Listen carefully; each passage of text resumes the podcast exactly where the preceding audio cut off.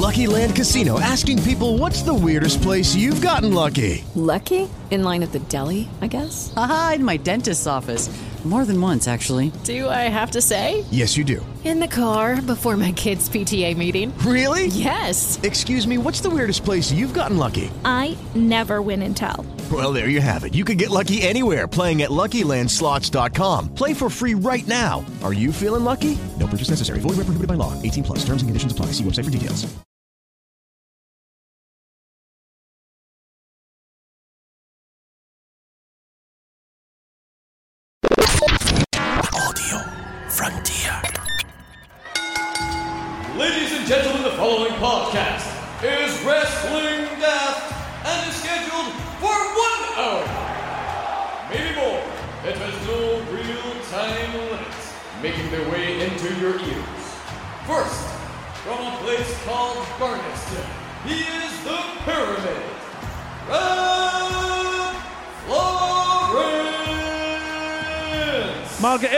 Air Fiend coming out. You stick on, stick that big lead, red light bulb on for a Fiend. and his partner, Fela Top End of Stevenson. Honky Tonk Man's going to take the bump for this. He's going to bump for it. I'ma take the bump for you. I'ma take the bump for you.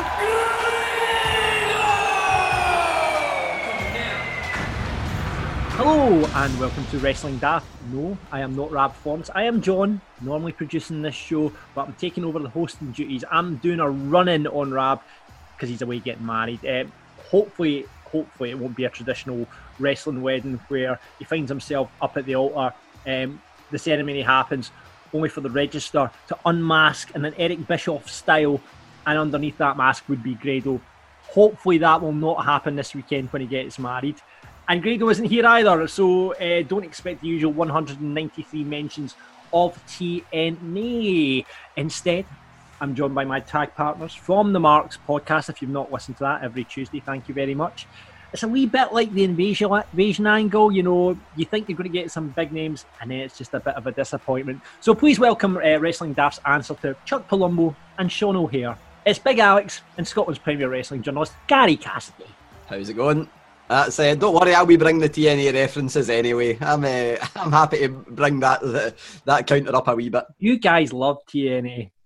I'm just disappointed you didn't introduce us as Billy as Chuck, because then you could have been Rico. No, you're not stylish enough Rico, yeah, let's be honest. I'm more- more probably Hugh Morris. Um, probably you are. God, did that ripping off that plaster of the invasion angle again? How bad was that? Jesus, God. Um, so anyway, uh, I'll have to tell you about um, Grado because he's, you know, Rab's getting married, and originally Grado was going to be at the wedding. You know, they're good pals in this podcast, known each other for many, many a year. Um, so Rab had put out an invite to Grado, or what he thought was an invite, saying, you know, we'd love for you to to witness our wedding. So Grado was like, wow, I get to go to Rab Florence's wedding, you know. And he's going to his girlfriend, listen, we need to go to this wedding. Greg Hemphill's going to be there, very good friends with Rab. All the big showbiz stars will be there. Listen, you go out and get yourself a dress. I'm away to buy a new suit. So this happens. Grado then looked at at the invitation after all this happens and scrolled down to think, you're invited to watch the live stream of Rab Florence's wedding. So, um, yeah. so he's went. He's got a new suit out of it at least. So, and he's. Does, uh, does his girlfriend still have that new dress? And I, I don't know. Grado end up paying for Gra- it? Grado will have it back at the shop. Grado will have it. Don't you worry about that. So yeah. So uh, good luck to Rab getting married on Saturday. Um, they'll be back really, really soon on this podcast. Um, so, but we're keeping the ship going. Um, we've got all the usual stuff uh, that you're used to on the headline show. We've not brought our marquee stuff with us this week. Uh, so, all the usual stuff. Gary is taking charge of the list of wrestling daft this week. Um, we'll get into that and tell you what's happening with that later on. We'll have your buddy and putovers from this week in wrestling. There is a lot to digest this week. Ah, when you hell. mentioned uh, when you mentioned that we're not bringing the Mark stuff, I heard a collective sigh from every listener that we're not getting turning Japanese on this show. Oh, I know. We really should have brought the most popular feature in Wrestling Daft with us. Almost as big as the size when Tama Tonga heard what you'd called the segment. Listen, that's a good name for a segment. Um, And uh, we've got a retro review. We kicked this off a couple of weeks ago. It kind of died on its arse because of everything that happened, but it's back, and we've got backup on it. Or uh, certainly, I've got a tag partner that I'm bringing in on this. Uh, my friend Gary Spence. Hang on a second. You said we were your tag team partners, and you've just Yeah, betrayed yeah. We were your tag team partners for less than five minutes. You know how wrestling works, Alex. Just Um. We So know who we- the Seth Rollins of this shield is, don't we? uh, don't turn your back on me, boy. Um, so my friend Radio's Gary Spence, you might have heard him if you if you live in Scotland, you'll hear him on Clyde One, Forth One, North Sound, wherever you are in Scotland, he does the drive time show, but he's also a massive mark. But he's a mark for a certain genre and era of wrestling. So we'll get into that with Gary when he comes on the show a bit later on. Uh, he's going to pick up a pay per view for us all to watch. Uh, and big news, big guess. Gary has brought the Good Brothers to Wrestling Daft. What are we going to hear from those boys? My my very good friends, the Good Brothers. Your who, very um, good friends. Loves a name drop, does Gary? Uh, my, my very good friends, only because they have uh, promised that I'm too far away for them to hit me with a magic killer, which I, of course, asked them in the interview. Uh, but yeah, really, really good chat. A lot of uh, impact stuff for anybody that's missing Grado this week and missing the TNA chat. Don't worry, the Good Brothers talk all about TNA and Impact, where they are now signed. And yeah, um, the, the most newsworthy bit, the, the bit that I absolutely loved that I was sitting laughing away at was that they said, um, I asked, you know, what was AJ Styles' reaction? Because he is somewhat of a TNA legend. Did you ask for any advice before you signed there? And they essentially said that they were trying to talk AJ Styles into going back to Impact. So, yeah, good brothers. I keep saying it, they're guys who don't leave money on the table, and they showed that in this interview. A really, really fun chat for me.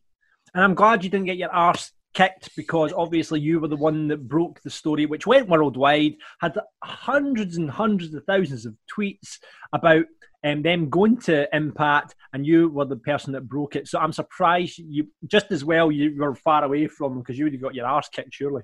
Uh, well, one of my um, one of my friends who used to write for Sportskeeda, still does occasionally, but writes for a website called The Sportster, also interviewed them, and he directly asked about that to try and land me in it. I kind of pottered about with it, you know, I addressed it a wee bit, but not quite mentioning it too much, and he mentioned it, and they actually said they liked the fact that the news got leaked. Right, you So. I seem to have lucked out a wee bit there. It's uh, it's not really came back to bite me yet, but we'll see if I'm ever in the same room as them. That's terrible heel work from your friend, by the way. that is- that is- how to bury somebody. Like, yeah, it's terrible, terrible terrible heel work. And he loves a good Twitter rivalry, mate. He's, he's always getting in about. Oh. God, yeah, yeah. Can't stay If you want to see, or get get involved with Gary. See if you want to say something controversial. Gary will bite. Is- if you want to go, if you want to go fishing, right? Tweet Gary at Wrestling Daft with something controversial. He will bite like no one. um, so anyway, um, hopefully by now you know that Rab and Grado are staying on the show, and we've got you guys to thank for that. Um, everyone got signed up to the pa- Patreon after it looked like the show was on the ropes. Um, they'll be back on the 21st of August with the full show. So we kind of babysitting it for the next couple of weeks. Oh, Rab gets married, as I say. Um, the response has been brilliant from you guys. Uh, Death Rollins says, The news I was hoping for here, um, Rab and Grado with our no fucks given take on wrestling. That's, we should get that in our t shirts. wrestling daft, no fucks given.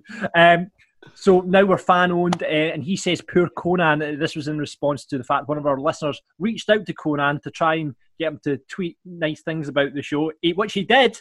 Unfortunately, Rab thinks he's shite. So Th- this is a modern day um, or a wrestling daft equivalent of Pat McAfee, Adam Cole. Oh yes, definitely Conan Rab Florence is the, the must talk modern about- day equivalent. Must talk about that in the Buddy and Put Over later on as well. Uh, Stuart says the best six and a half minutes of my life watching the video will be announced for staying since he lost his virginity. Six and a half minutes. Jeez, that's good. Um, so happy you're going to continue. All the best, fellas. And Kieran Colley says, Yes, boys. The bingo balance wrestling daft dream lives on. Oh, it does. Imagine the day when bingo balance comes onto this show. So thank you very much. Um, there was a few people that thought it was a work. Come on, we're a wrestling podcast. We wouldn't work you, would we? Anyway, it's all been kicking off on Twitter this week as we put up a fan poster. I don't know if you guys have seen this. Have you seen? Oh, you've obviously heard that Chris Hemsworth's meant to be playing Hogan, yeah? Yeah, yeah. I seen that fan post. I really wish they'd have used a more bulked up photo of uh, Chris Hemsworth because Yeah, he is yeah. bigger than that photo. I guess, I but think you need gonna- angle to get the mustache in and stuff. How big? How big of a method actor do you think Chris Hemsworth is? Do you think he's going to go full steroids to get the Hogan look? Oh, I, I thought you meant is he going to is he going to be a racist and do porn? well, that too. If you're going to do method acting, now's the time to do it. Now's the time to come out as a racist. You will get all the Twitter abuse. Yeah, Uh-huh. yeah, yeah. So uh, yeah, we, we put that out there and we kind of asked the question. We we said, if the, you know, if there's any, what actors would you like to see play wrestlers? So we, we threw that out there. Have you got any get ones off the top of your head, guys, that you think well you've seen an actor going, they would be brilliant at playing that wrestler? So the one that I always wanted to see, and this isn't so much a wrestler, we've all heard the rumours of Vince McMahon um, and having oh, who was it, Ryan Gosling that was meant to play him.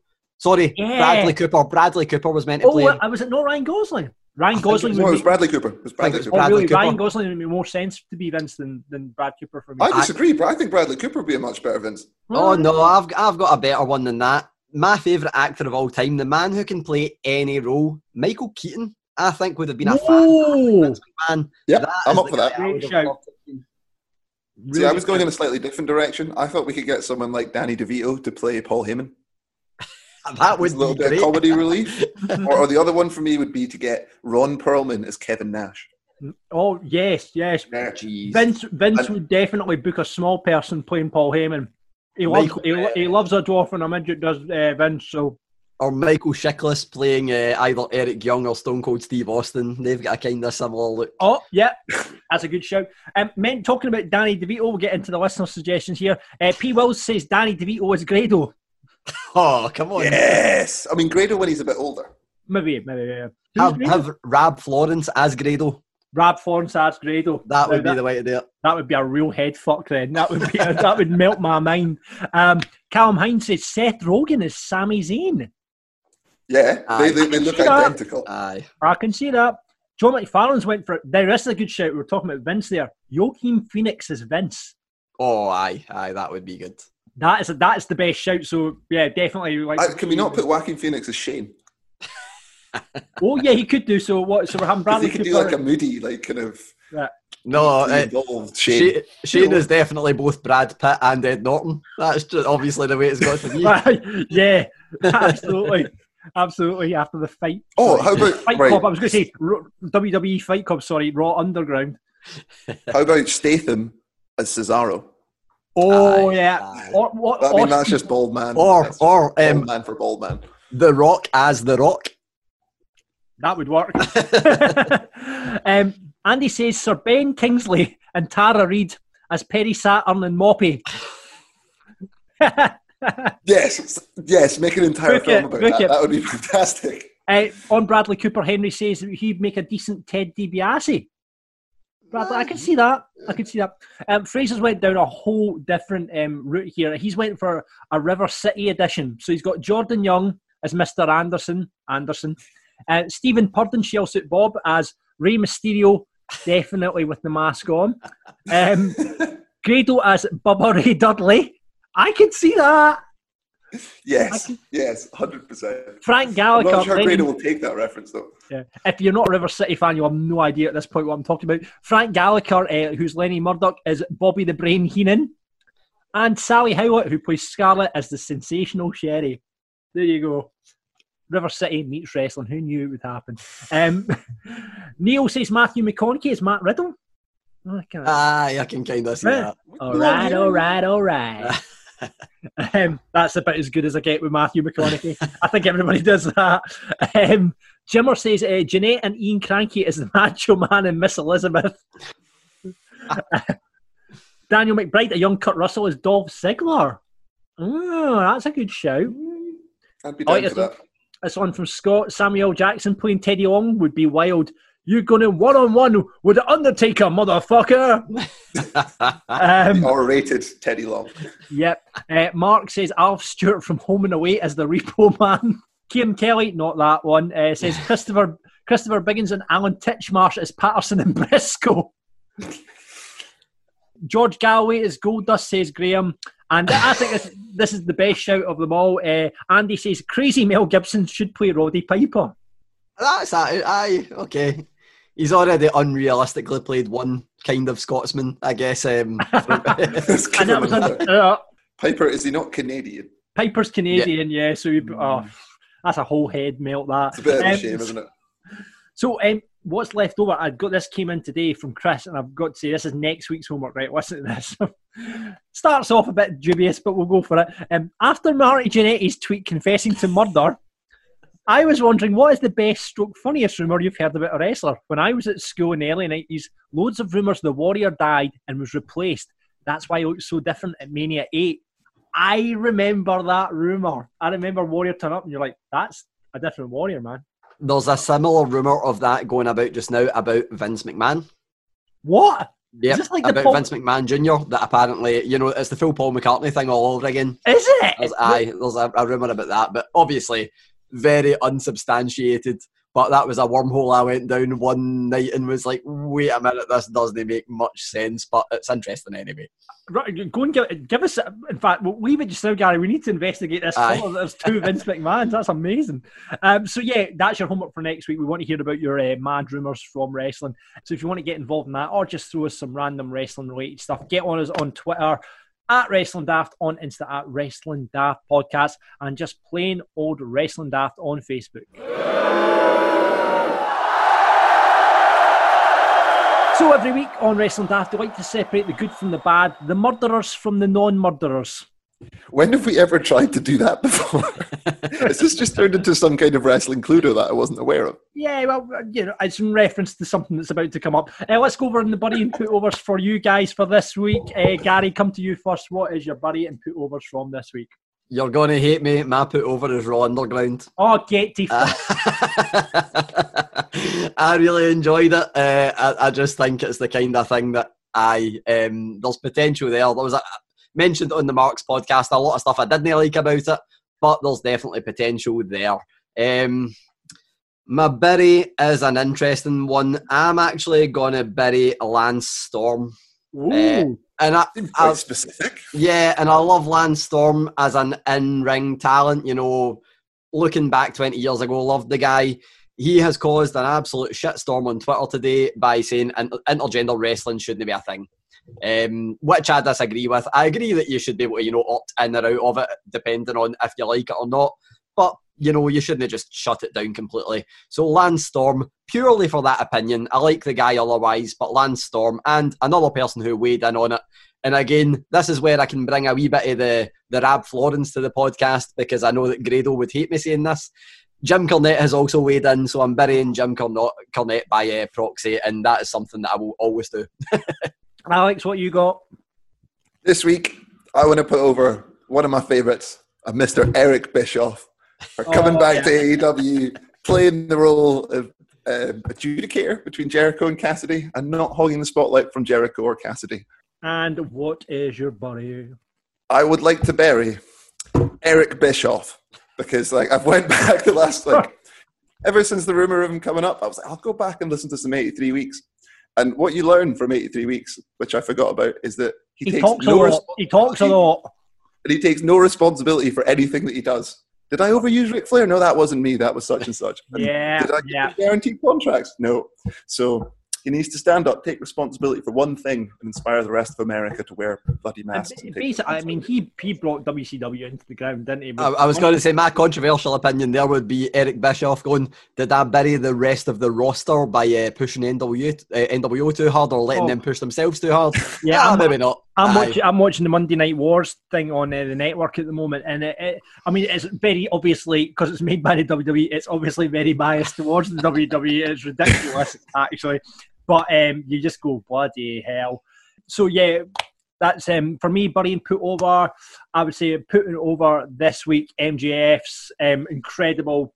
I, I have not seen last night's uh, AEW, but I believe he was doing a tour of his headquarters, which was equally as good as last week's address to the nation, which is fantastic. I love MJF. We all know my love of MJF. You two certainly know. Um, and I'm going to bury Raw Underground, funnily enough. Um, so I really wish I'd put Raw over, Underground over now because then it would be two to one. don't worry, Alex. Several of the listeners have as we move on to your tweet. Matthew, put over Raw Underground.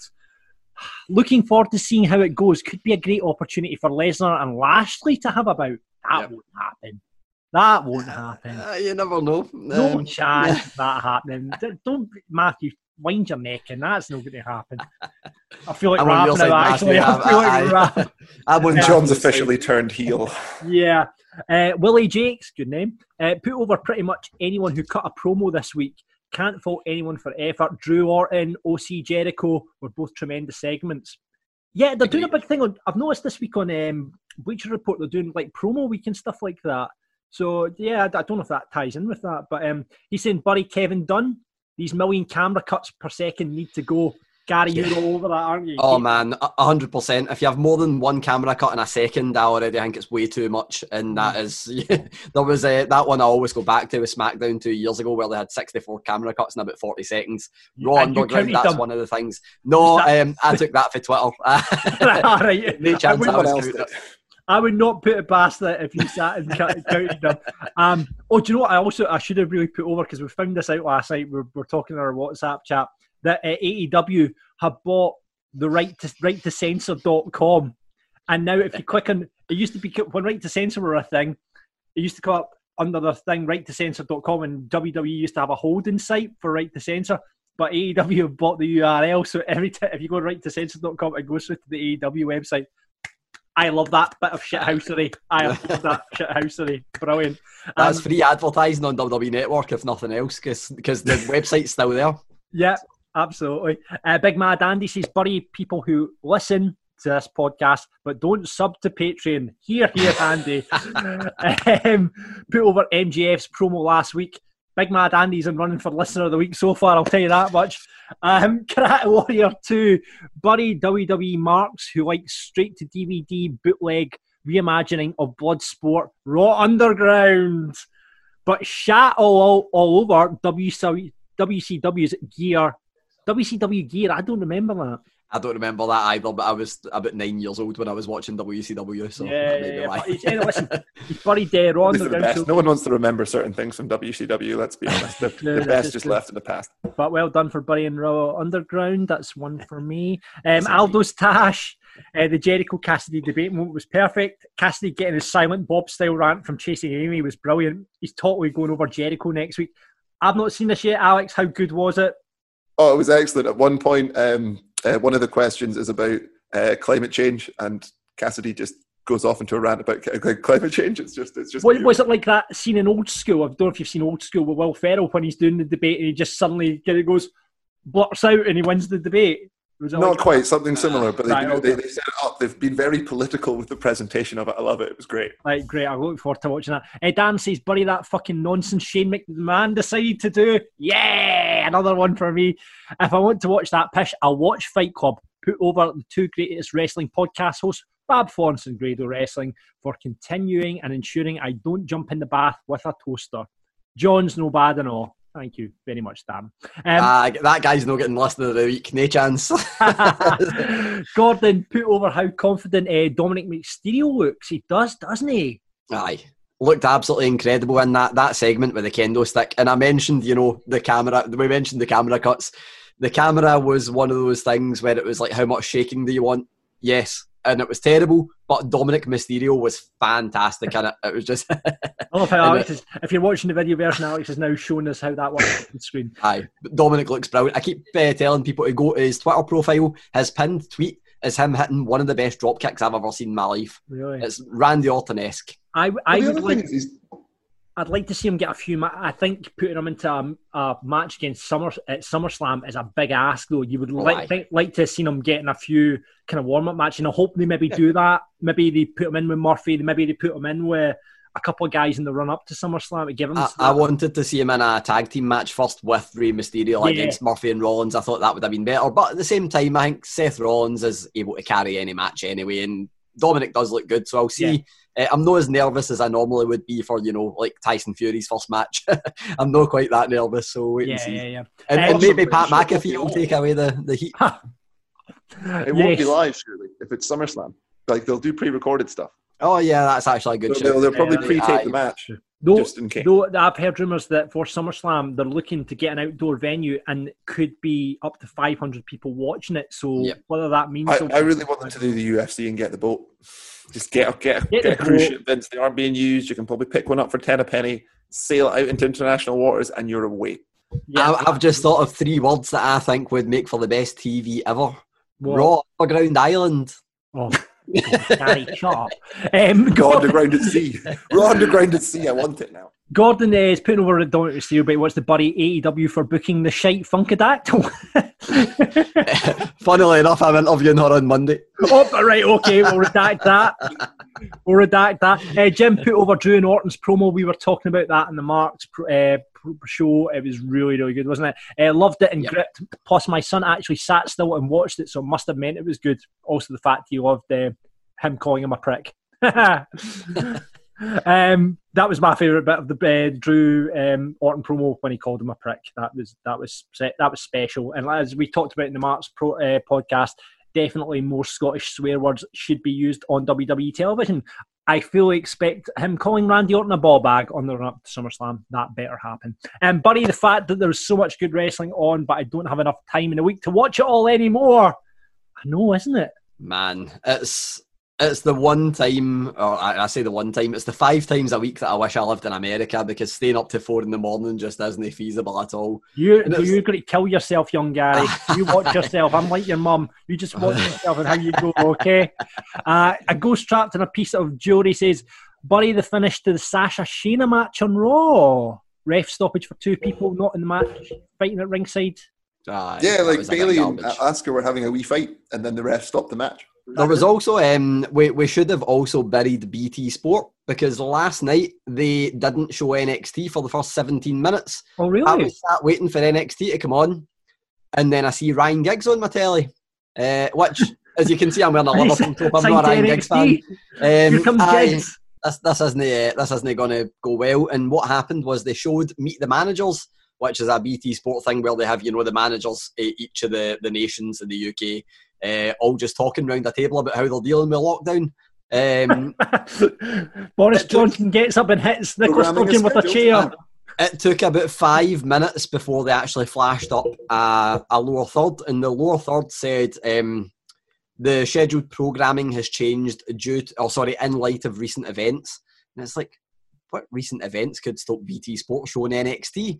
Turns out that's their generic thing rather than technical difficulties. So it came on 17 minutes late, you know, midway through the, uh, or near the end of the Rhea Ripley Dakota Kai match. It was So clearly I- a work from BT Sport. It was clearly a work.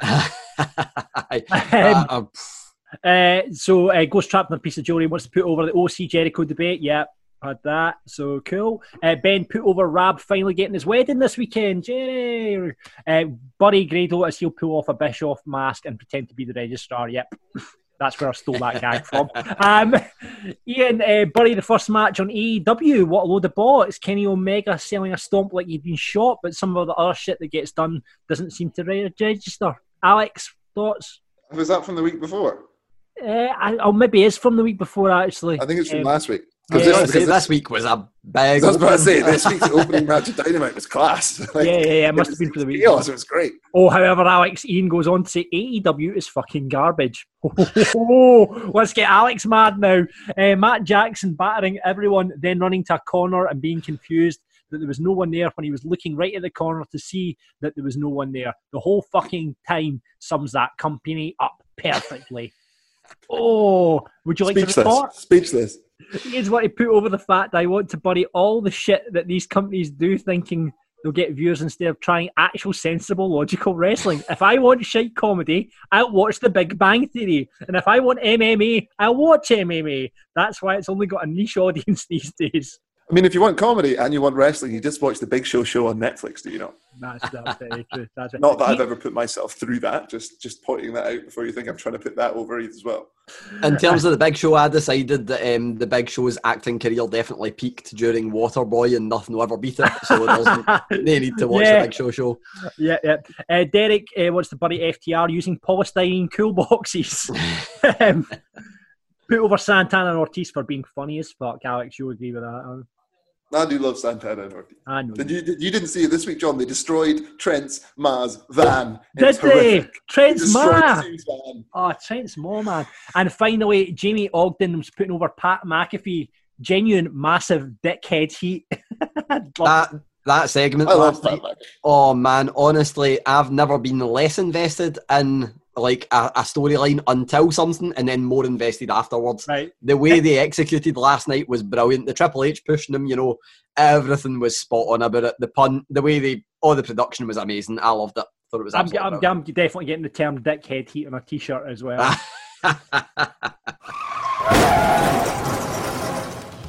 So it's time for our new feature on the show. It's Retro Review. We launched this a couple of weeks ago, but it kind of died in its arse with everything that happened to Rab and Grado. So we're relaunching it. It's rebranding tonight. Think of this as let's think of a tag team that kind of rebranded.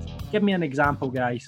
Oh, the Colognes. They were Los Cologne. Matadores. They were the Shining Stars. Yeah, this is like the shining. This is like the shining stars of features on the show. Uh, Should so be proud of that reference. Right, I'll, I'll delete that reference. So basically, what happens is we give you something to go and watch for your homework. You watch it, get back to us next week. You tell us what you think. We all watch it together. We all review it together. That's that's how it works. Um, so I'm with you, obviously, you guys. I'm of a certain vintage, as I always like to say in this podcast. And you know, whether you guys are like young bucks or you know one of these fancy revival or some shit like that. You know, I'm more of a kind of Legion of Doom kind of guy, an Arn and Tully kind of guy. So I need to bring in a tag team partner here. So he's my animal to my hawk. It's Gary Spence. Now, Gary, welcome to the show. Thanks for having me, guys. Good to meet you all. Yeah, I'm uh, already, I'm already annoyed at your reference to Legion of Doom because everyone knows they are truly the fucking Road Warriors. Well, that's true. Now, That's how old school we're going here. That is exactly how old school going. Now you might have heard Gary's voice if you if you live in Scotland. Um, Gary's across the nation on various different radio stations, talking shite on drive time, doing travel, all that sort of stuff. But deep down, I know this man is a huge wrestling mark. However, he knows fuck all about the current product. Like if you Yep. were asked anything about NXT, Gary, do you know what you mean NXT is? I was calling it next for like three years. So, and that's not. I'm not even trying to be funny, by the way. I'm really not. You'll, this No, this will this sadly true. become apparent to you. This is true. This is true. So uh, Gary knows nothing about the current product. Do you, do you know what the, the current world champion is? You must. Uh, yeah, that. because because I interviewed him the 12 hours after he won it, unless he's lost it again. Drew. Yes. Well done. Well done. Um. So yeah, he does. O- Obviously, I didn't tell him I don't watch it. I'm like, oh yeah, I've been watching your rise and your climb over the last year. What an inspiration you've been.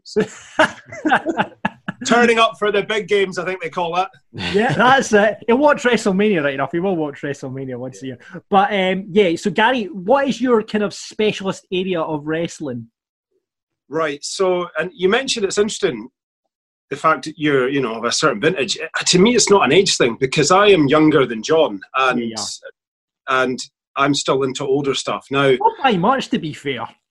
Well, um, I, I'm younger than John. That's the fact. So, and and for a good while when I got the network, uh, John was, uh, I think John was moving house or something, so he had my login, and it was hilarious because John would be um, going on to check out the latest NXT, as it turns out it's called, and the latest Raw, and all he would see is continue watching Starcade '93 because I was just watching all this old shit. And you know, my specialist subject on Mastermind, we did it on my radio show a few weeks ago uh, with the boys. My co-host's a big Dunfermline fan, and uh, I, I think I was, so his was the Pars, but I- think I was actually starting to keep them out because I.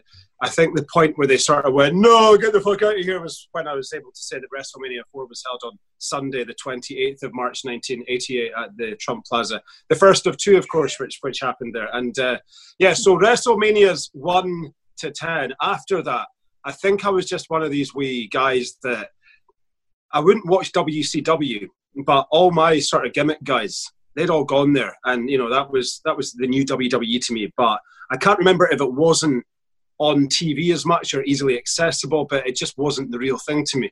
I do remember, um, again, I'm giving my age away here. Despite never being a WCW guy, I remember when I got the wrestling ring and figures from Index catalog that WCW always had a better ring because it had a wee platform you could spring them off. Yeah. And with that, I'm with that, I'm just going to shut the fuck up because I sound like your granddad talking about. And of course, it was this big bit. They called it vinyl, and you put the needle on it. so WrestleMania one to ten, right, Gary? I don't think I've ever asked you this. Who's your favorite wrestler of all time? It's Hogan, isn't it? It's, it's absolutely not Hogan, no. And this was before I knew what a bit of a cock he was in real life. Although even even non wrestling fans, I still get a kick out of showing them his uh, that famous contract where you know, he got like half a million dollars for wiping his arse backstage. You know, I mean, it was yeah. absolutely insane. So Hogan doesn't bother me that much. The fact that his uh, daughter uh, is very similar to his wife creeps me out a bit. Um, I think he's he's had some questionable episodes, but and maybe it's why I'm a wrestling fan. I like a happy ending. When I saw him at WrestleMania 30, when he came out and completely ballsed up the venue that he was referring to uh, for WrestleMania 3 or whatever, I love seeing that. To me, that's what the wrestling was always about, you know. And um, I love it when the old guys come back. So I was also happy when he came back. Was it year before last when he was out? And then uh, Heyman just being. Uh, this is the thing. I don't watch it all the time now, but I'll check in with it. And you know, I've got my guys. I think Paul Heyman's obviously just incredible. So to answer your question, this is like one of my links on the radio, John. I'm it's like, yeah, yeah. Just hurry up, guys. um, Randy Savage every day of the week. Yeah every day of the week. Um, just when I watched him, he was interesting. I don't think there's many wrestlers, although I suppose we're here to disagree with this sort of thing, that are as good a heel as they were a face, a better heel actually. Uh, and anecdotally now, when you look back in hindsight and you've got these amazing websites like History of WWE where they list off every house show, uh, you know, the respect for the fact that it sounds like the company really did lean on him when Hogan went off first time. I think it was like '88 when when Savage got his first title.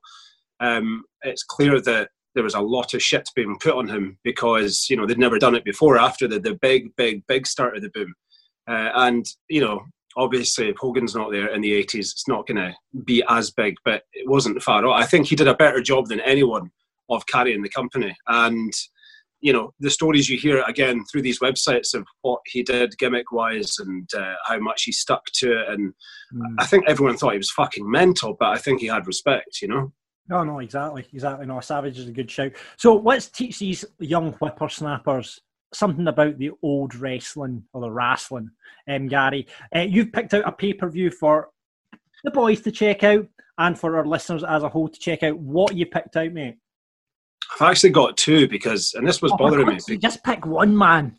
but I think the one that I'm going to pick is going to be right. so cliche to everyone for the reasons that I've picked it, and it's right. Royal Rumble '92. Right. Okay. Before yeah. See, I'm. I can see Gary there. That's. I, yeah. Even if even if you weren't born until 2004, you've watched Royal Rumble '92. You know, and the reason for that was you know, there was a few reasons for it, but I just had a feeling that would be suggested about six times for the same reason, which was uh, you know, Flair going over the entire company, uh, the star power, the last five guys in the ring, you know, had Taker, Savage, Flair, Hogan. I think the only people, and when, when you think, if you were to ask someone to list off back in those days anyway, uh, the top 10 wrestlers, not even through uh, ability necessarily, just through pop culture, their, their, their status, their household name status, I think the only ones from the entire company of the, the glo- those glory, the gold, the golden era of then. I think it was Bret Hart. He wasn't wrestling, and Warrior. You know, every other. You had everyone from Jimmy Snuka to Greg Valentine, all the way up to you know Owen Hart was part of the card as well. So um, that, and again, before it sounds like I'm going to miss it out, Bobby Heenan's commentary. I think to this day you won't hear anything as funny as fat. He must have been fucking shattered after that. you know, he, he, re- he, really earned his money. So, so yeah, I'm saying Royal Rumble '92, but I'm not because everyone's seen it. So, right, okay, okay, right. So you're not saying Royal Rumble '92. So what are we going for? Uh, WrestleMania six. WrestleMania six. What did you love about WrestleMania six? I love the fact that even though WrestleMania, so WrestleMania three obviously was, you know, I know the attendance is disputed, but still to this day, if you look at that crowd, it, it's just fucking insane, you know. Yeah. Um, so that felt like a big event. But then, of course, it was a one-off in a way in the first five because although Madison Square Garden is what it is, the old house shows you used to watch and your Coliseum videos. Again, I ask your dad about uh, Coliseum video. Ask your dad about videos. Madison Square Garden always looked really shit. Uh, they didn't bother with any lighting. You wouldn't know there was a hundred people out there. despite how you know revered it was by. Uh, I guess it's just because it's the, the home of, of the company. But WrestleMania's one and two, you know, weren't spe- they were special historically, but WrestleMania three obviously completely different. And again, I thought that might be chosen.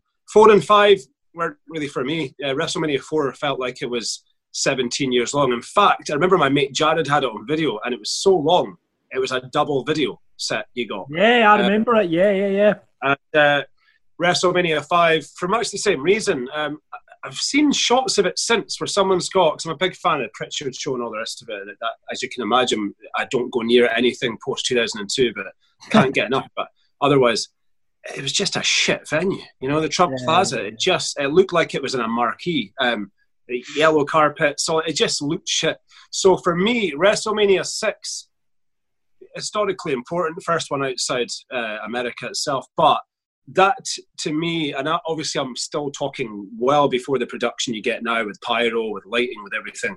That felt like the first big shit. This is, uh, you know, Jesse Ventura used to compare it to the Super Bowl and all your hype men would, but that felt like a huge event. It looked slick, you know, the aisle looked incredible, the, the stadium, uh, the arena looked, uh, the dome looked incredible, that big screen, you know, so for lots of reasons before you even get into the matches, it just yeah, felt yeah, huge. It felt like it felt like the start of the new production era, if that makes sense. Yeah, I mean, because obviously the main event was something that WWE and certainly Vince stayed well clear of. We had, you know, the biggest faces in the industry going up against each other for, you know, the unification of the titles, intercontinental. Well, it wasn't unification, but intercontinental and the, the heavyweight championship. I yep. mean, is, is that what is, is that the one match on the card that is your go-to, or was there anything in the undercard that you, that you think? Um, some of it was interesting. I mean, I did think there was a lot of shit there as well. The fact that they had. Um, I'm just looking the, down the card. Just I'm just looking down the card just now. There was some so, shit. So the, the Hart Foundation went out and uh, they got a massive pop, but this is Bret Hart's, and I know he wasn't anywhere near what he became. Um, but it was still Bret Hart in Canada, and it was what, a 17 second match or something. It was almost like a novelty match, which I thought was a bit of a waste. Not yeah. just because he was in Canada, but because you want to see Bret Hart wrestle, you know. I mean, the card's um, stacked. 15 matches on the card. It's pretty stacked. Even, yeah, you know, again, you get stacked cards these days at WrestleManias, but that for those days was a pretty stacked card. Absolutely. Uh, the first mixed mixed tag match, I think it was. It was uh, Sherry, sensational Sherry, who I could talk about all night. Just again, not even as a wrestling fan, just I've watched a couple of shoot interviews with her, and uh, you know, I don't think there's any female. Uh, again, gents of the younger generation, I'm going back pre 1963, but I don't think there's any female in the industry who was respected more by the boys. Uh, for just getting involved and going, you know, hell for leather. So that was on. Although that was again, when you look at Savage the year before, um, you know, he's in the main event and now he's wrestling a Neron midget um, with Dusty Rhodes. That felt like a bit of a, a you know, fall from grace. However, without sidetracking, that's another reason I love Savage. I don't think anyone else could have made the King moniker what it was. You know, he really did run with everything that was uh, given to him. So, Warrior Hogan, obviously huge. Uh, like you say, face versus face. I think uh, it might have been Bruce Prichard or someone else makes the really panicky point that it wasn't actually title for title because uh, you know it was all about either maintaining uh, what Hogan had or taking like the Intercontinental title was going either way to a tournament, but it was one of Hogan's. Um, it was, I think it was probably one of both. It, it wasn't an embarrassment, you know. Neither of them are known for being good workers, but uh, whether it was, uh, you know, I mean, I mean, when you look at when you look back at the time, I'm just looking at the time here. It went twenty, went on 22 minutes, which for Warrior must have been the longest match he's ever been involved in. Yeah, and I guess as well. Yeah. yeah, absolutely. You're you're right. It's um, again, you're looking for somebody. You're looking for a Bret Hart to carry one of them through a match, and or a Savage, and they were, you know, the blind leading the blind. But yet, it turned in a great match. Maybe it was the event feel of it. You also with the crowd, you know, like you say, it was it was this it was almost taboo. They didn't really this hadn't been done before in such a, a mainstream, uh, such a huge stage. So it just had that massive event feel. Hogan obviously did something that he's um, I think I don't know how many times he'd done it in his life, maybe twice. He put him over cleanly, and uh, yeah, I just loved the whole feel of the event. Uh, there was again, there was some embarrassing bits about it, uh, like Jimmy Hart coming out and singing with uh, Honky Tonk Man and Greg Valentine, who was obviously a very serious wrestler and ex Intercontinental Champion looked utterly fucking embarrassed with his life at that point. To be standing with his hair dyed black, coming down the aisle in a pink Cadillac with Diamond Dallas Page, and just like, you know, lots of nonsense, but lots of good matches. Um, also, uh, Rick Rude was in that as well. I was a big fan of him. Thought he was quite good because he somehow jolted around, looking. He, he sort of played the old man when he was hobbling about, but obviously te- technically a brilliant wrestler. So again, another another name packed, star packed card, and it's funny now that I'm talking about it. I'm realizing a lot of the card was actually shit, so I don't really know why I chose it. But Choose it for So the main it's event. like let's we've be got all the way through it. It is a, so uh, WrestleMania six. That is your retro review for this week, as set by Gary Spence. Uh, Gary, thank you very much for coming on the show and That's setting. all right. By the way, watch out for the two things I love about the commentary, because I always mention the commentary because they make it. In fact, one of my favourite facts of all time is the fact that when Jesse Ventura took WWE to court retrospectively to get royalties money because he argued he was talent. Yeah. Um, I, you guys might have better sources than me. I consider myself quite well read up in this sort of thing. But um, if I was ever going to get in touch with the Prichard Show and ask a question, which I'd never be that guy, I'd never make that final step. But the question I would ask is: if it, is it true, which apparently it is, that to determine whether or not the commentators are can or should be considered talent and have the same rights with royalties and merchandise, um, a, a grand court jury in New York had to watch WrestleMania 3's uh, main event without commentary, then watch it with commentary. And I just think that like Jesse Ventura was incredible, yeah. it's a brilliant story. But there's a bit in WrestleMania 6 where Ventura, I'd never spotted it before, although I heard he did it. He'd always give a shout out to his wife and her sister back home in Massachusetts or something, which was a, apparently something that pissed them off. But Jesse Ventura clearly did not give a fuck about anything. I love Jesse. I love Jesse's my favourite colour commentator. Favourite colour commentator. Gary, thanks very much. And of course, we can hear you on the wireless where. Uh, four o'clock, depending on your location. Uh, Clyde 1, Forth 1, West FM, TFM, North Sound 1, and on Saturday nights on all those stations, but not Clyde 1, but adding on Radio Borders and MFR. It's all very simple. It's not at all a mess. No, but it's, yeah, yeah, yeah. Okay, round two. Name something that's not boring. Laundry? Ooh, a book club. Computer solitaire, huh? Ah, sorry, we were looking for Chumba Casino.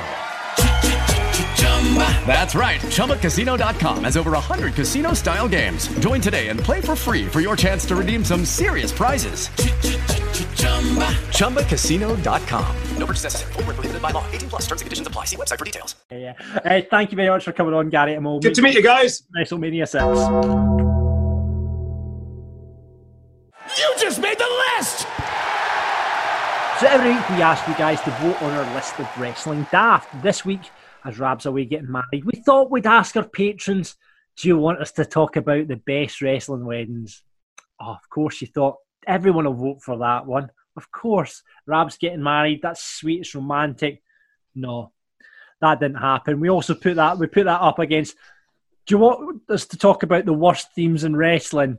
And with sixty-seven percent of the vote, everybody voted to talk about the worst themes in wrestling. So we thought we'd hand the baton over to Gary Cassidy on this one because he's never done the list of wrestling daft. So this is very exciting. Me and Alex don't know what he's going to say here. Gary, fire away.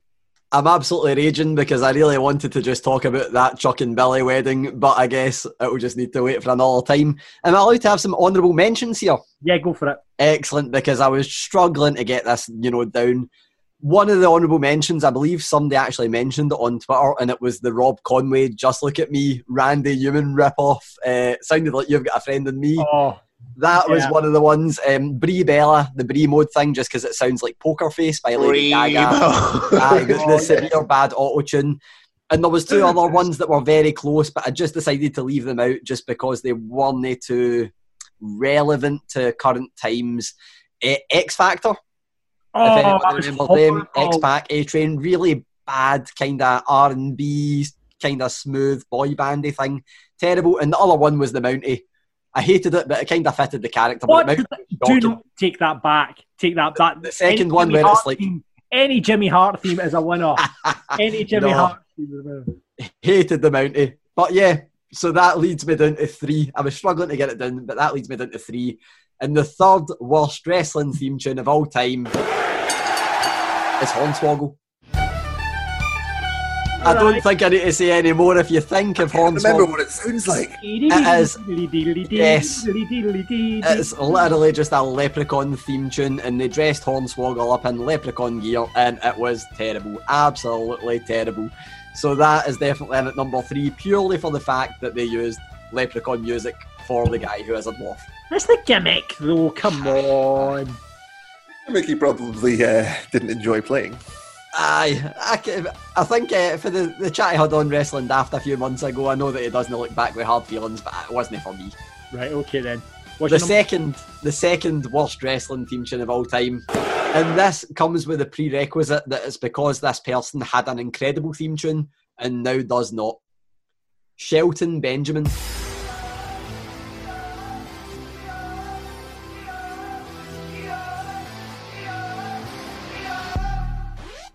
So we all remember the "Ain't No Stopping Me Now" song that he had for you know his whatever the last run uh, back 15 years ago. He's now got the most generic wrestler theme cho- theme tune ever. It's just a really bad like. It, it sounds like somewhere you know somewhere between Cedric Alexander and Apollo Crews's theme tunes. It's a really really bad theme tune. That's the only only like new one that I could bring. I was close to putting Tamina in there, but I was like, no, Shelton Benjamin's new one is absolutely terrible. And the worst wrestling theme tune of all time is Akira Tozawa. No, I'm kidding on, John. Don't worry. Don't worry. Amazing. I love Tozawa. No, the worst of all time. The, this the second that you said this was going to be what was one of the possible contenders, I was like, one thing came to mind, one song came to mind. Song being a loose word to use here. Isaac Yankem.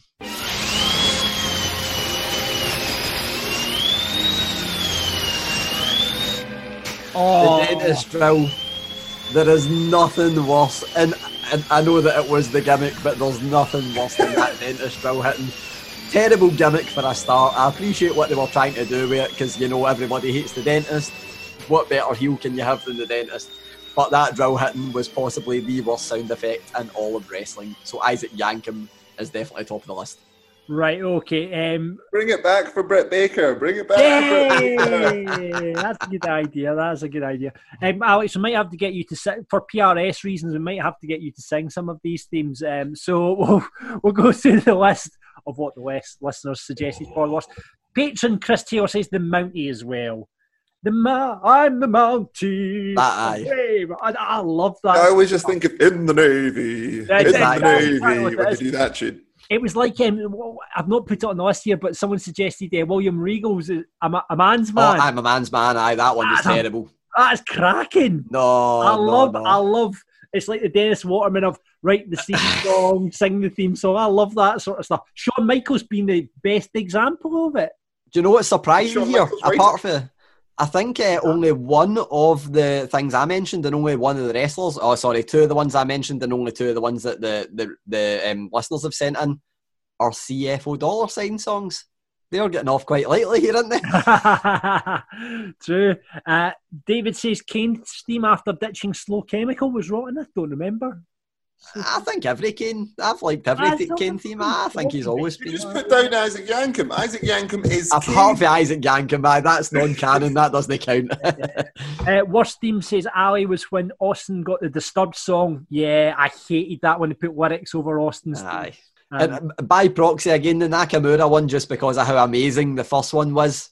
Yeah, You know, but I don't mind the new one, but how amazing the first want one was. fans to sing along, so they were like, let's Aye. put lots of Japanese. Yeah, well, over well, that's when he turned heel. I would suspect if he goes face again, it'll go back to the original. one. Uh, Big Money says the hideous mashup of the Breezango theme was just the worst, most jarring, awful piece of noise ever made.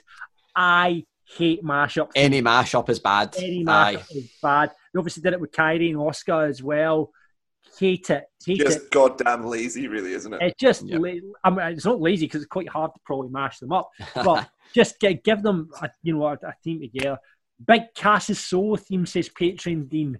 I remember that being minging.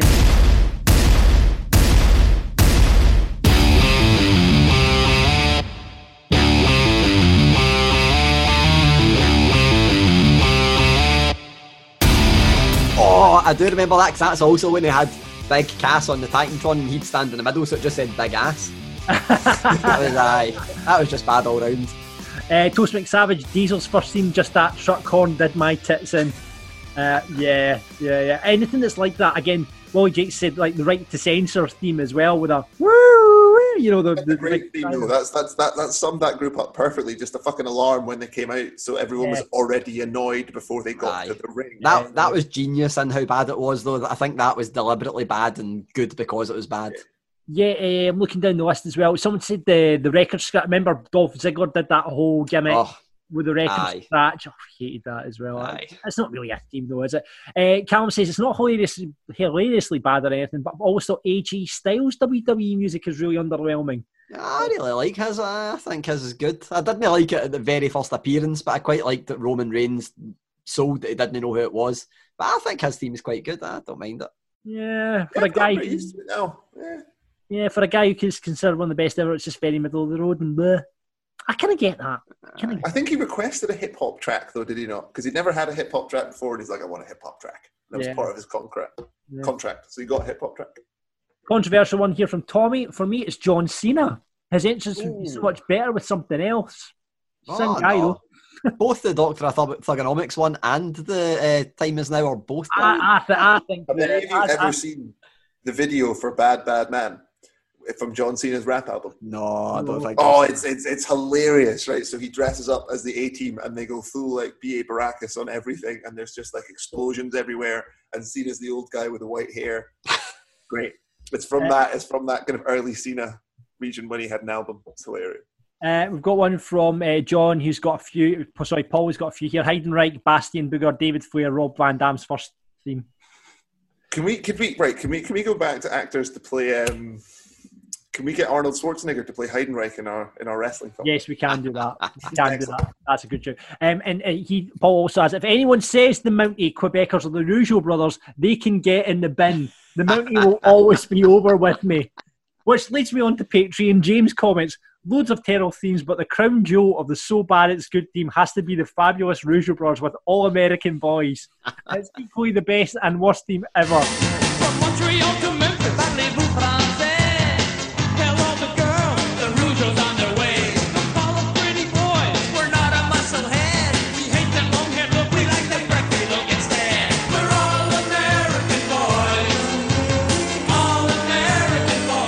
I, do you know what? I don't know why, but I have been singing in my head for the last month.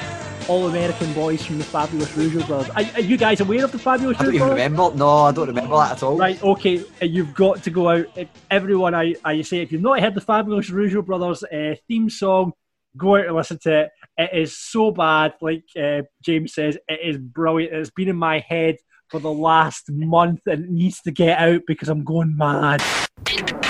Now, let me take a little bit of time out now to tell you about Harry's. Now, if you don't know what Harry's are, it's basically everything you're going to need for a smooth shave. Um, I've just used it there. I got one of the trial sets. Um, I'm one of these guys that lets my, my beard grow in, you know, take the clippers over the beard and then do the neck with a razor.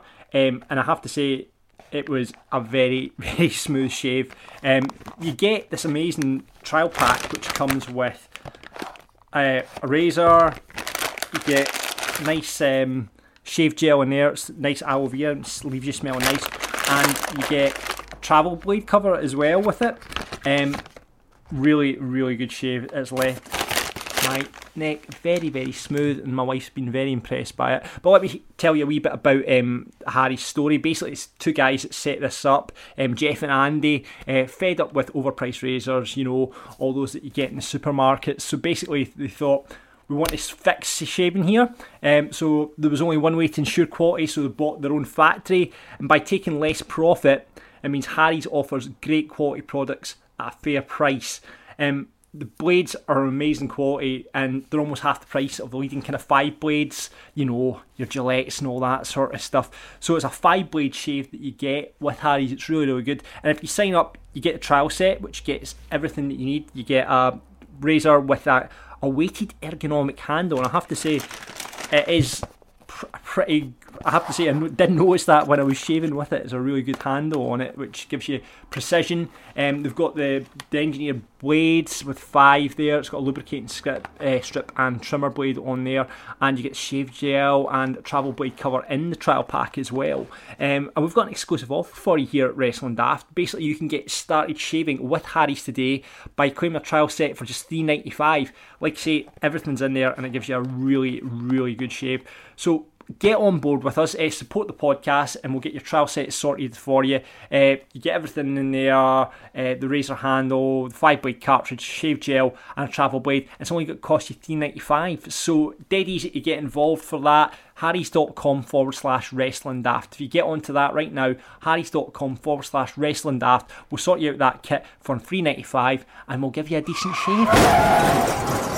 So, big guests on Wrestling Daft. Uh, we've had a few recently. We've got Tama Tonga next week, but this week, you know, Grado isn't here, so we need to keep the TNA flag up. Uh, so, we have got from Impact, speaking to Gary Cassidy, the Good Brothers. Gary, how did you manage to get them? Yeah, and, and um, in recent years, you'd say probably the second biggest signing Impact's ever had, apart from Grado. So there you go. Um, but no, Oh, Joe uh, Henry, third, Joe Henry. Let's, let's give him Joe Aye, Henry. Joe Hendry can go in there as well, definitely. Um, but yeah, this was one that I actually had a, a wee chat planned with them about talking Shopomania. Then they signed with Impact, and I got given them through Impact, which was great as well. So it was a pretty Impact heavy chat. But of course, the Good Brothers, I keep saying it, they're not people to leave money on the table, so they would open up about everything and make the most of everything. Ask them, you know, who's going to be the biggest star out of the free agents that isn't the Good Brothers in Impact. Ask them what AJ Styles thought of them signing with Impact. And yeah, they just chatted away and were their usual Good Brothers self. Guys that just have a great love of the business, uh, as we've seen through Talking Shopomania. And yeah, hopefully everybody enjoys it half as much as I enjoyed doing it. So here they are, Karl and Big Luke. Hey everyone, and welcome to another very special Impact interview. And you could say this one is twice as exciting as many that we've done in the past because we've got two guests. So let's get down to it and talk some shop with the best tag team in the world, Fact, the best wrestler in the world, Machine Gun Karl Anderson, and the best big guy in the world. That's the big LG Doc Gallows. It's the Good Brothers. Now I'm giving them that fantastic intro because we need to address the elephant in the room before we get into the interview. I'm nothing if I'm not transparent, so full disclosure, I wrote an article last month confirming that you guys had signed with Impact, that it was a done deal, and that evidently didn't ruin any surprises because when Impact broke the news of your signing, the tweet became the best performing tweet in the company's history. Now, I was going to ask, how lucky am I to be far enough away from you guys not to be on the receiving end of a magic killer? But a better question would be, whose idea was it to announce your debut ahead of time, and would you guys have actually preferred it to be kept a secret? I thought thinking it was a good idea. Why not? I mean, let's let's let's get some buzz, let's get some eyes on this thing, and then I think that uh, us and Impact did a good job of using our countdown to down thing that we were uh, promoting to social media because we were going to announce our own paper stock and shopomania, but also we needed a big announcement as to where we were going. So, Doctor Strike 12 and uh, the clip to be shown of us, you know, in the Impact Zone making that announcement, and then Impact putting that out on their social media ends up being the uh, the best performing tweet in Impact Wrestling history. So I think that uh, it all worked great. It was a good idea. Yeah, I think in this environment, uh, I thought it was uh, I thought it made it more fun to announce that we went ahead and signed. I would say if, if it was in front of a live crowd and and maybe they were waiting for surprises and then you can get that reaction by that surprise, maybe maybe maybe you could have held off. But I think in this in this COVID nineteen environment and there not being a crowd, I, I, I think us announcing that we were coming to Impact actually got a lot more eyes on that pay per view, and uh, that's what made it that's what made it so cool. And with the Magic Killer, you're lucky. You're lucky. You're, it, it wouldn't really be that you're not that lucky because it's probably the safest move in wrestling. As you say. Yeah, so um, the one thing that I think is definitely unquestionable is well, the tweet worked. It done the trick. I mean, I mentioned it there. It's the best performing tweet in Impact history. everyone's talking about the Good Brothers and Impact, so I don't think there's any question it worked. But my favourite thing, Big LG, um, you led everyone on a wild goose chase, which was amazing. You know, from the, the photo in, in Jacksonville with a Bullet Club beer koozie and the Aces and Eights vest. It was, um, I think you'll forgive me for saying it was a hoot, um, but yeah, no one can ever accuse you guys of leaving money on the table. How fun was it to toy with the fans a little bit there? Oh, it was, uh, that ain't part of the fun, yeah. Fun trolling, and that's part of the fun, you know. So I was, uh, I was loving doing that. You know, we were down there to film the, the BTE bit with the Bucks, and what what better way? I happen to have some Bullet Club and some Aces and Eights merch bag anyway. So why not throw it up and get people talking? Definitely, and, and like I said, you've made an immediate impression, get everyone talking. I keep referring to you guys as being like a needle shifting talent, someone who brings eyes to the product. I spoke to world champion Eddie Edwards last week. He very much echoed that sentiment. But the one thing that I need to ask, you guys aren't the only new arrivals in Impact. Of course, there's Eric Young, Heath, EC3, and Brian Myers all turning up. Do you know personally if you guys were the first to sign out of that group? And if so, did any of them ask you for advice, or was it the other way around? Uh, well, yeah, we, we were all we're all talking, we're all friends, um, and we're all talking leading up into this, and uh, I think it came off beautifully. Like you said, he three, Equai, uh, Brian Myers, Keith. Uh, it came off great, you know. Um, but yeah, we were we were talking a lot. Carl and I have had success outside of uh, outside of WWE, so a lot of times people come to us to ask. You know, especially someone like Ethan who was in that system for 14 years. They don't necessarily know what it's like outside. So, you know, we, we don't mind helping our brothers along when they need it, but I, I think we were a huge part of that. Definitely, and that's the one thing that I think, you know, so many of you turning up. Obviously, you guys I mentioned being a, a huge name, but there's people that have never been outside of WWE. The one thing that I need to ask before we get into, you know, everything that's going on in Impact right now and how fun it is, there's one man that you guys are very good friends with who's somewhat of a legend in Impact and TNA and AJ Styles. Did you guys ask him for any advice before you signed, and what was his reaction to you signing? Uh, he called when he knew that it was actually confirmed. But, you know, he's busy doing his schedule with WWE, and we're, we were busier than we've ever been, putting together, you know, all the stuff that we're working on and these wrestling deals. So he, he called and said that he was happy once it was done. I don't think we ever went, actually went to AJ and then for everybody on whether we should do it or not, because we had so much trust in the customer, which is what we were really looking for to Bond. I think we got burned on the, the last run with that a little bit, so we were looking for that, and we both struck Scott, so it was all good. Definitely, and ultimately we're, we're, we're, we're gonna we're gonna talk AJ Styles into coming back to Impact. That's what we're doing every single day, Text, texting him and telling him to come back.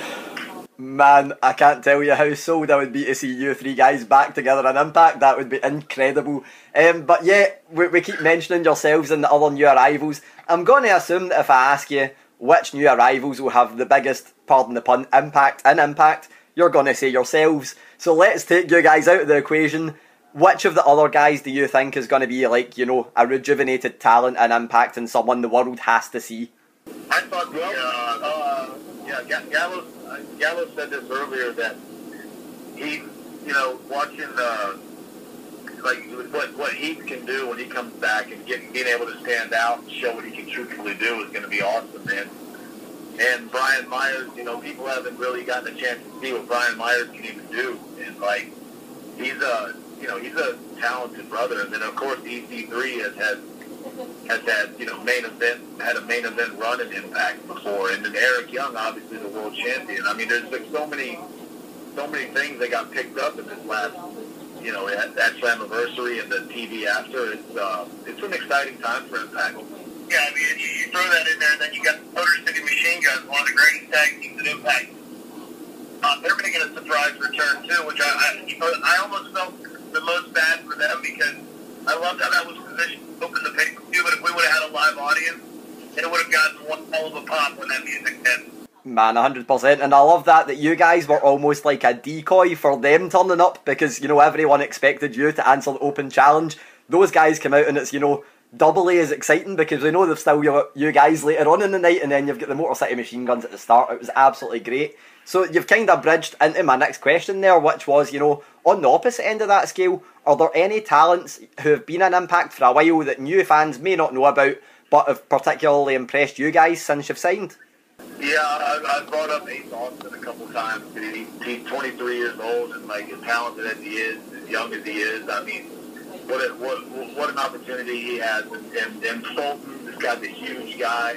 You got Willie Mack, who people might, might have heard, might not have heard of, but like the eyes are on Impact right now, and like I'm glad that Eddie Edwards was able to uh, to be seen in the in the main event when winning the championship like that. Because like right now, with all these new guys coming here, and like and you know the good brothers coming to Impact, I mean there's going to be some eyes on Impact. So like right now, these next these next couple months of television are important because you're going to get new eyes watching and.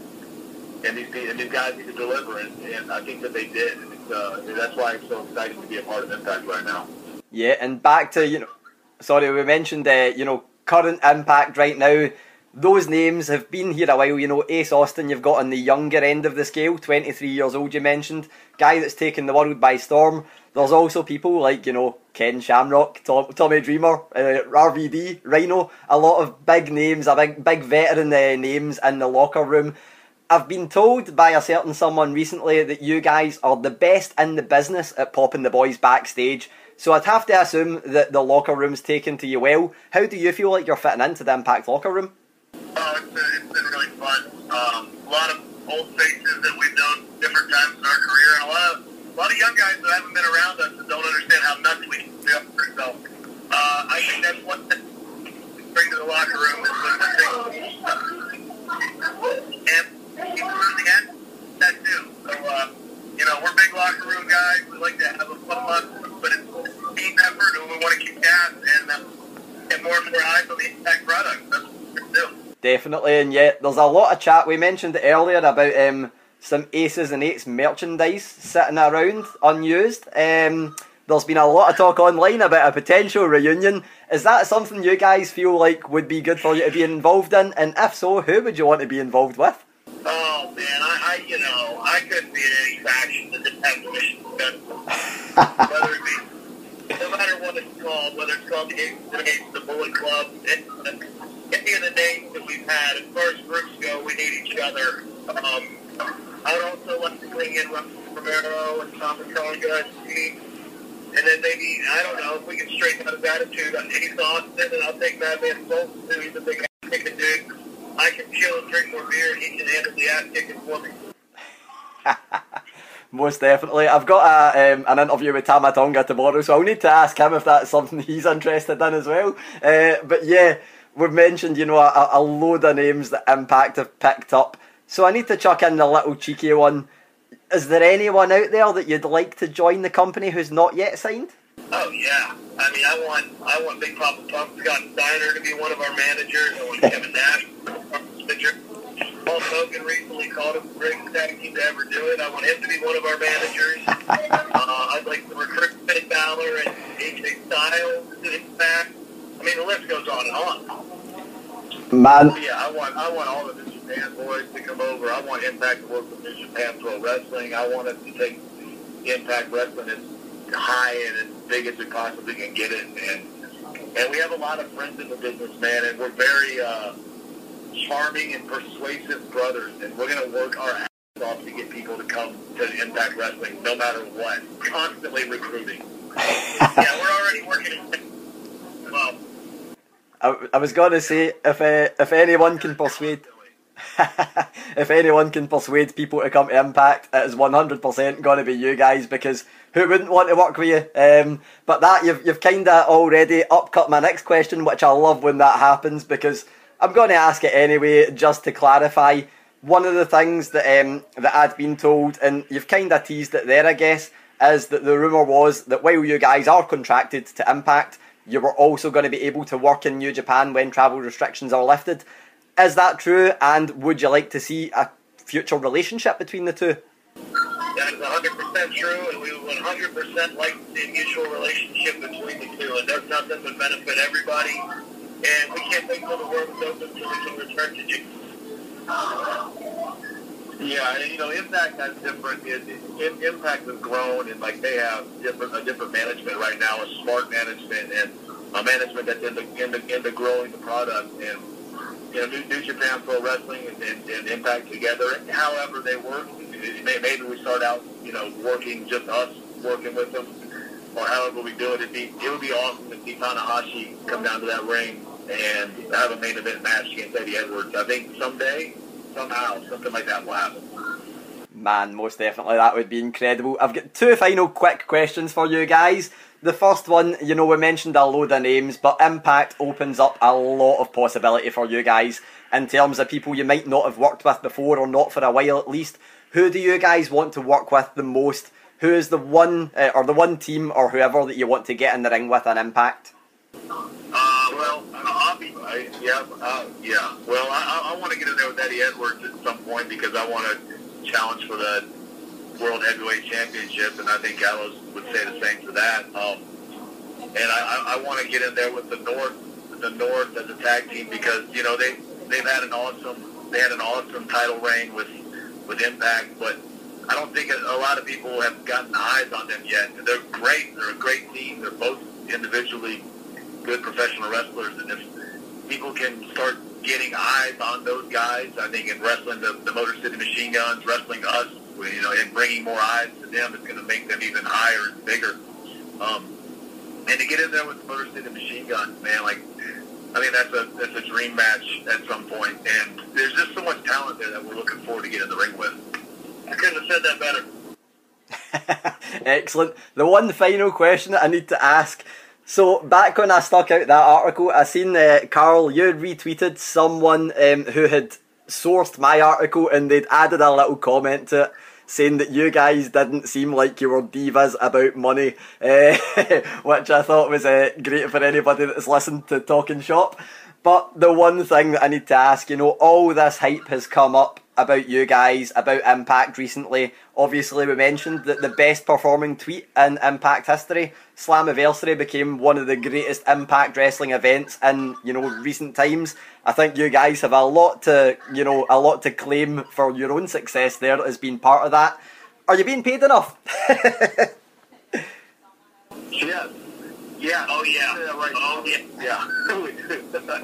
we uh you know, it, that, that, that's part of it, man. You know, we, we love to do what we do, and we'll probably do this until the day we die. But, we, you know, we also have families, and we also are businessmen, so we're not going to play around with bullshit.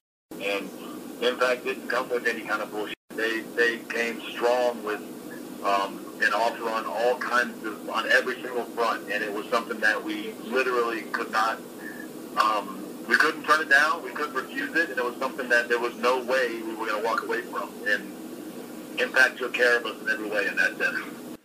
I think that's one that's going to nicely um, stop some people from talking a lot of rubbish online. So I really like that answer. But yeah, thank you guys so much for taking the time. I really appreciate it, and I can't wait to see you guys in Impact. It's going to be absolutely amazing. Appreciate you, brother. Thanks for having. Thanks for having us on, good brother. Thanks, guys. Have a good day. You too. Thanks, man. Thanks, Eric. So that's it for this week's Wrestling Daft's headline show. Thank you very much for listening. Sorry, Rab and Grado aren't here and you've been lumped with us see, but um, we'll be back on Tuesday with the Mark show. We'll be back here covering again next week.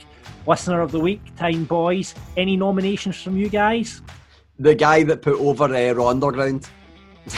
that's not I would, but I think there's going to be some host bias here, so I don't even think there's any point in trying. Yeah, so Big Mad Andy who says bury people who listen but don't sub to Patreon, and he also put over MGS promo, so completely agreed with me. So Big Mad Andy, you are listener of the week. Thank you very much. I'll get the title in the post here. Uh, so Oh, it's, it's rescinded if he, he isn't actually a Patreon himself. Yes, that will be. so I think Big Mad Andy is one of our patrons. well, lad. Um, that's it for this week's show. Please rate, review, and subscribe on Apple or wherever you get your podcast. Remember, like I say, we go twice a week now. Tuesday it's us, Friday it's normally Rab and but you're kind of stuck with us for the next week while. Uh, next week we've got Tama Tonga on this show, which will be cool. Uh, talking about Japanese wrestling, which Alex will be very excited about. And Rab. And Rab will be excited about it. Yeah, yeah, yeah. Uh, we'll be back on the marks with the. I've got to, you know, big up turning Japanese because it is our most popular feature on Wrestling Daft. Um, so that'll be back on Tuesday, so enjoy that. Um, remember, if you aren't a patron, get involved, sign up, give us some money, uh, keep the podcast going. Thanks to everyone that's done that already. Patreon.com forward slash wrestling daft. Uh, you'll check out the video, be able to check out the video version. You'll be able to see Gary wearing this Liverpool stop. I'm wearing my chips, cheese, and doner meat uh, top representing, and Alex, you'll be able to see his cat stuff in the background. So get on there, lots of exciting stuff. Uh, so get on there, patreon.com forward slash wrestling daft, and why not buy yourself a t shirt as well? shop.spreadshirt.co.uk forward slash wrestling daft. Where can we get you on the Twitter, Gary, so we can wind you up and try and get you fish and get you to bite? Yeah, while we were checking out Wrestling Daft, take away the last four letters, Wrestling Gary. Right, there you go. And Alex, we don't bother selling your Twitter, do you? Because you don't even post on it. So Cost gubbin. There you go. There you go. right, cool. Uh, thanks for thanks for that, boys. Thanks for helping us out on Wrestling Daft this week. We will be back on the show. To say, should we do the, we should invent a new catchphrase really because you know Rab and Grado do up the road and it's yourself. We should invent some sort of wrestling uh, daft catchphrase for us as well. In fact, if you've got a catchphrase for us, please get it into us on our Twitter at wrestling daft. Until then, we'll just say see you next week. Audio Frontier.